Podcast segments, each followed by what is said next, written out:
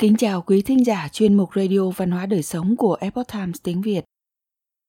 Hôm nay, chúng tôi hân hạnh gửi đến quý thính giả bài viết của tác giả Nhã Lan có nhan đề Bí quyết giúp người phụ nữ ứng xử phải lẽ với chồng và gia đình chồng. Bài do Minh Phương chuyển ngữ theo bản gốc từ Epoch Times Hoa ngữ. Mời quý vị cùng lắng nghe. Khi bước vào cuộc sống hôn nhân, người phụ nữ phải đối mặt với nhiều mối quan hệ khác nhau như chồng, mẹ chồng, anh chị em chồng, vân vân.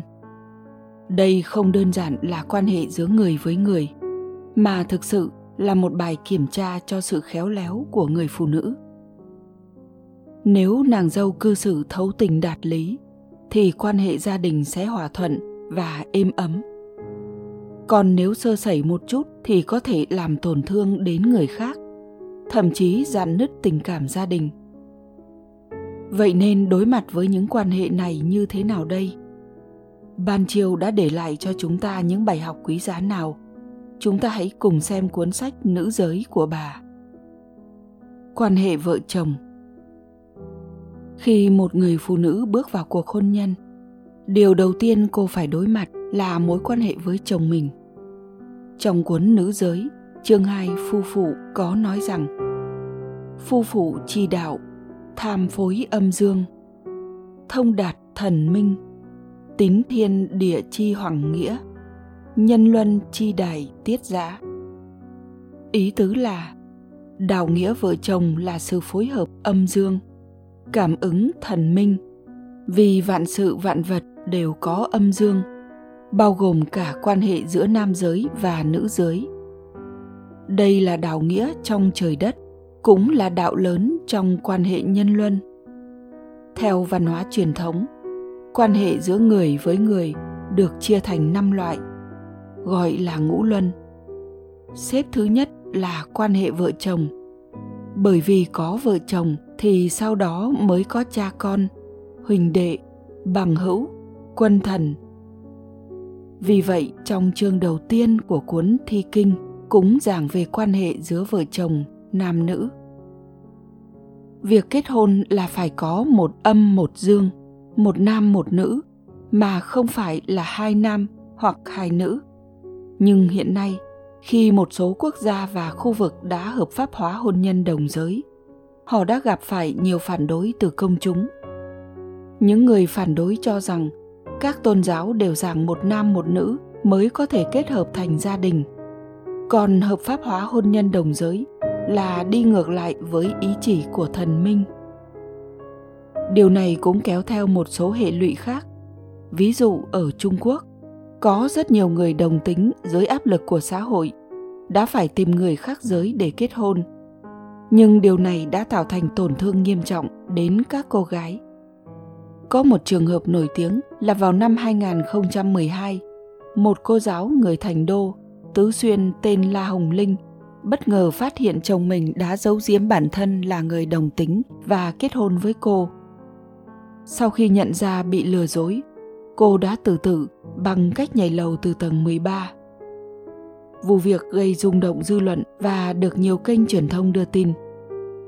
Cô La đã từng đăng bài viết trên mạng cầu cứu. Xin hỏi làm thế nào để hòa hợp trong hôn nhân? Cô chia sẻ, chồng cô thường xuyên về nhà muộn, ngày nào cũng đi tập thể hình, không quan tâm hỏi han gì đến cô. Khi cô chia sẻ về tình huống của bản thân, nhiều người đã mảnh dạn bình luận, kiến nghị cô tìm hiểu xem người chồng có phải là người đồng tính hay không. Ban đầu cô còn không tin, cho đến khi cô phát hiện tin nhắn trò chuyện của chồng với một người đàn ông khác. Sau đó, chồng cô đích thân mở miệng thừa nhận. Xin lỗi em, anh đã lừa em anh nói dối em là vì để che giấu giới tính của mình. Cô là hồng linh đau đớn, thống khổ. Không ngờ người mà cô hết mực tin tưởng, giao phó cả đời, lại lừa dối ngay từ phút ban đầu.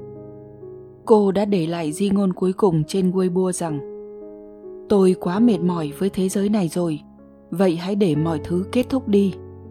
Sau đó cô quay người nhảy lầu tự sát. Cô La Hồng Linh chỉ là một trong rất nhiều nạn nhân của các cuộc hôn nhân đồng tính. Sau khi vụ việc xảy ra, người ta phát hiện nhiều đồng tính nam cũng đang tìm cách kết hôn với phụ nữ để che đậy giới tính thật của mình. Vợ của những đồng tính nam được gọi là đồng thê. Theo một cuộc khảo sát năm 2015, cả nước Trung Quốc có 16 triệu người trở thành đồng thê. Họ sống trong những gia đình không có tình yêu thương và quan tâm chăm sóc. 80% trong số đó đã bị mắc bệnh trầm cảm. Vì vậy, trước khi quyết định kết hôn với một ai đó, các cô gái nên tìm hiểu thật kỹ xem đối phương có phải là người đáng để mình gửi gắm cả cuộc đời hay không. Một số phương tiện truyền thông cũng đã liệt kê một số câu nên hỏi trước khi kết hôn, bao gồm Thứ nhất, bạn có hoàn toàn hiểu hết hoàn cảnh thực tế của đối phương, bao gồm cả xu hướng tình dục và có xu hướng bạo lực gia đình hay không. Thứ hai, hai người đã trao đổi tường tận về tiền sử bệnh tật của đôi bên, bao gồm cả bệnh liên quan đến thể chất và tinh thần hay chưa. Thứ ba, cha mẹ hai nhà có đồng ý hay không? Nếu còn bên nào chưa chấp thuận thì cần phá bỏ những rào cản ấy ra sao? Thứ tư, vấn đề tài chính hai bên có thống nhất được phương thức quản lý tiền bạc sau khi kết hôn hay không. Thứ năm, hai bên có muốn sinh con không? Nếu có, hai bên đã xây dựng kế hoạch cụ thể bao gồm cả mô hình giáo dục con trẻ chưa, vân vân.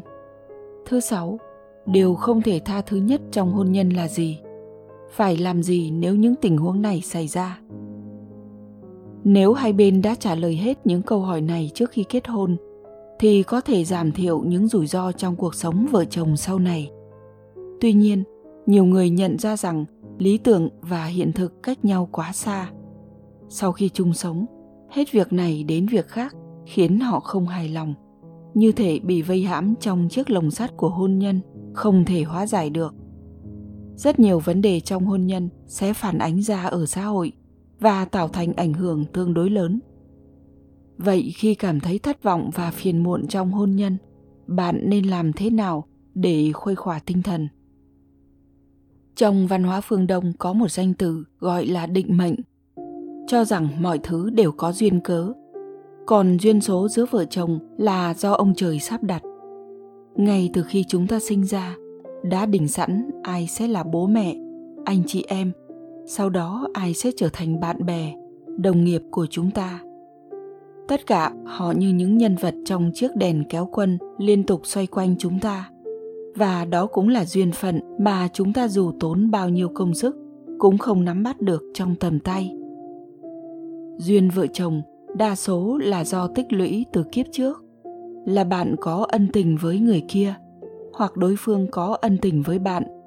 Đời này gặp nhau để đòi hoặc trả nợ nhau mà thôi có thể hiểu vợ chồng là do tiền duyên có thể là thiện duyên hoặc ác duyên không có duyên thì không thể hợp lại lại có người nói kiếp trước 500 lần ngoái đầu nhìn lại mới đổi được kiếp này một lần gặp thoáng qua. Cổ ngữ có câu Tu 10 năm mới được chung thuyền, tu trăm năm mới nên duyên vợ chồng. Kiếp này có duyên thành vợ chồng là do mối quan hệ trong tiền kiếp mới thành. Vì thế, dù duyên này là tốt hay xấu, đều là duyên phận. Chỉ người có duyên với nhau mới có thể kết thành vợ chồng. Những người không có duyên với nhau, dù muốn nắm tay nhau cũng không thể, chứ đừng nói tới kết thành phu thê. Nếu đã không thể thoát khỏi số phận, tại sao chúng ta không học cách trân quý, nghĩ cách đối mặt và hóa giải những vấn đề của nhau? Có người nói, quan hệ thân mật cũng là một kiểu tu hành, vì nhiều khi có thể đối xử rất tốt, rất đúng mực với người ngoài, nhưng trước mặt những người thân thiết thường bộc lộ ra nhiều khuyết điểm. Thậm chí càng ở gần nhau, hàng ngày chạm mặt, càng dễ sinh ra mâu thuẫn. Cũng giống như hai cái cây, nếu chúng ở xa nhau, người ngoài nhìn vào chẳng khác gì đang ngắm cảnh. Nếu chúng đặt gần nhau bạn sẽ phát hiện rằng rễ của chúng đang đan xen vào nhau vì để hấp thụ nhiều nước và dinh dưỡng để có không gian sinh tồn, chúng đã cuốn vào nhau dưới lớp đất vô hình cũng giống như vợ chồng, hai người tranh giành nhau từ lời ăn tiếng nói đến việc quản lý tài sản như thế nào, vân vân. Những thứ này đều là trong nội bộ gia đình. Vậy làm thế nào để giải quyết ổn thỏa và không làm dạn nứt tình cảm vợ chồng đây? Một trận gió thổi qua, những chiếc lá đung đưa và hòa quyện vào nhau, chẳng khác gì một cặp vợ chồng. Ở trước mặt người ngoài, hai người đã không còn là một cá thể đơn độc mà đã gắn chặt vào nhau có phúc cùng hưởng có họa cùng chịu người này bị ảnh hưởng thì cũng liên đới tới người kia thậm chí tổn thất đến cả gia đình vì vậy, hai vợ chồng nếu muốn được đối phương tôn trọng, yêu thương, tương kính như tân thì cần phải đặt nhiều công phu vào trong đó. Làm thế nào để hiểu bản thân, hiểu đối phương, hiểu cho nhau? Làm thế nào để bồi dưỡng tình yêu đối với bản thân và đối với người khác? Vì vậy, nhiều người nói rằng quan hệ thân mật trong hôn nhân chính là quá trình tu luyện tuy nhiên, hiện nay nhiều cô gái là con một, được cha mẹ nâng niu như viên ngọc quý trong tay. Nhưng trong hôn nhân, một gia đình cần người phụ nữ chín chắn, trưởng thành để chăm lo gia đình. Lúc ấy, vai trò của họ đã hoàn toàn khác. Trong quyển nữ giới có viết rằng, phu bất hiền tắc, vô dĩ ngự phụ. Phụ bất hiền tắc, vô dĩ sự phu ý tứ là, người chồng nếu không có phẩm hạnh hiền đức, không thể làm chỗ dựa tinh thần cho người vợ, thì rất khó có được sự tôn trọng từ vợ. Tôn ti trật tự trong nhà ác lộn xộn. Còn người vợ, nếu như không hiền hậu, ngày ngày chỉ biết trang điểm, dạo phố, mua sắm, không chịu làm cơm, không chăm lo cho gia đình. Khi người chồng gặp chuyện rắc rối mà xa sút tinh thần cũng không quan tâm, hỏi han giúp đỡ, thì đã không làm trọn đạo nghĩa của người vợ. Quan hệ mẹ chồng, nàng dâu. Phương diện thứ hai khi bước vào cuộc sống hôn nhân, người phụ nữ phải đối mặt với mối quan hệ giữa mẹ chồng và nàng dâu. Ngoài chồng ra, thì một người quan trọng khác trong quan hệ hôn nhân là mẹ chồng. Có rất nhiều cuộc hôn nhân không có được hạnh phúc là vì xung đột giữa mẹ chồng và nàng dâu. Chương 6 khúc tòng, trong sách nữ giới viết rằng, Phu tuy vân ái cữu cô vân phi, thử sở vị dĩ, nghĩa tự phá giả dã, nhiên tắc cữu cô, chi tâm nại hà, cố mạc thường giữ khúc tòng hĩ. Ý tứ là nói vợ chồng dù rất yêu thương nhau nhưng nếu không được cha mẹ chồng chấp thuận, thì gia đình ấy sẽ không thể hòa thuận thực sự. Vì vậy, nếu muốn nhận được tình yêu thương từ cha mẹ chồng, thì cần phải làm được khúc tòng, tức là nhún nhường, thuận theo. Nghĩa là người phụ nữ có thể phân bua rõ ràng đúng sai với chồng mình, nhưng không thể tranh luận quá nhiều về phải trái, thiệt hơn với mẹ chồng có những chuyện trong lòng không đồng thuận, nhưng cũng không nên tranh luận thái quá, mà cần phải bao dung. Vì mẹ chồng dù sao cũng đã lớn tuổi, họ có những quan niệm cố hữu từ rất nhiều năm trước. Sớm đã ăn sâu vào tiềm thức và khó lòng thay đổi một sớm một chiều. Từ ngàn đời nay, mối quan hệ mẹ chồng nàng dâu là yếu tố cốt lõi đảm bảo sự hòa thuận trong gia đình khi con dâu bước vào nhà chồng, thay thế mẹ chồng trở thành nữ chủ nhân trong gia đình. Điều này thường gây ra nhiều bức xúc giữa hai bên. Trong đám cưới cổ truyền, có một nghi thức là mẹ chồng sẽ giao việc quản lý gia đình cho con dâu. Từ đó, nàng dâu mới sẽ trở thành nữ chủ nhân của gia đình. Lo toang mọi việc trong nhà, nhưng con dâu vẫn rất mực kính trọng mẹ chồng. Còn đám cưới hiện đại không có lễ giáo như vậy nếu hai thế hệ chung sống với nhau, mẹ chồng nàng dâu không nhường nhịn nhau, thì sẽ xảy ra nhiều mâu thuẫn không đáng có. Con dâu cần phải quán xuyến việc nhà, nhưng mẹ chồng mấy chục năm nay đã quen với công việc này rồi. Giờ nếu phải nghe theo người khác, thì khó tránh khỏi hụt hẫng. Nếu hiểu tâm trạng của mẹ chồng, con dâu nên biết ơn mẹ chồng đã vất vả bao nhiêu năm xin thêm lời khuyên từ bà, để bà cảm nhận được sự kính trọng từ nàng dâu, vân vân.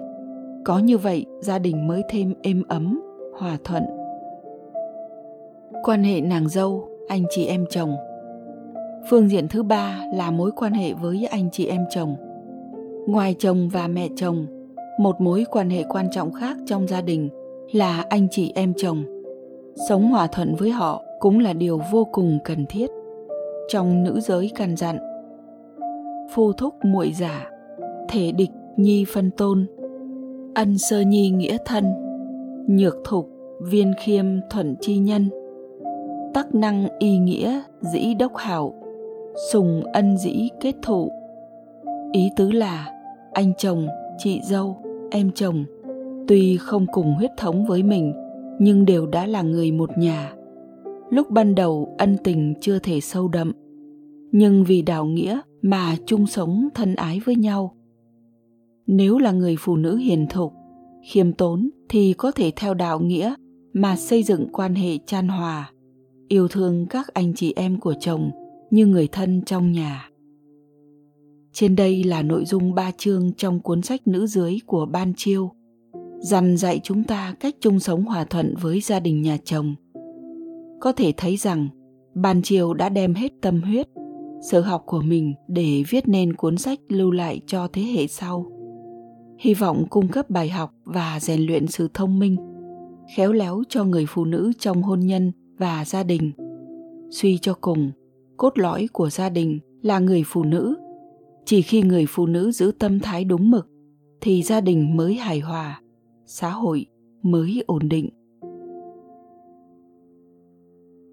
Quý thính giả thân mến, chuyên mục radio văn hóa đời sống của epoch times tiếng việt đến đây là hết. Để đọc các bài viết khác của chúng tôi, quý vị có thể truy cập vào trang web epochtimesviet com. Cảm ơn quý vị đã lắng nghe, quan tâm và đăng ký kênh. Xin chào tạm biệt và hẹn gặp lại quý vị trong chương trình lần sau. Kính chúc mọi điều bình an và tốt lành tới quý vị cùng người thân.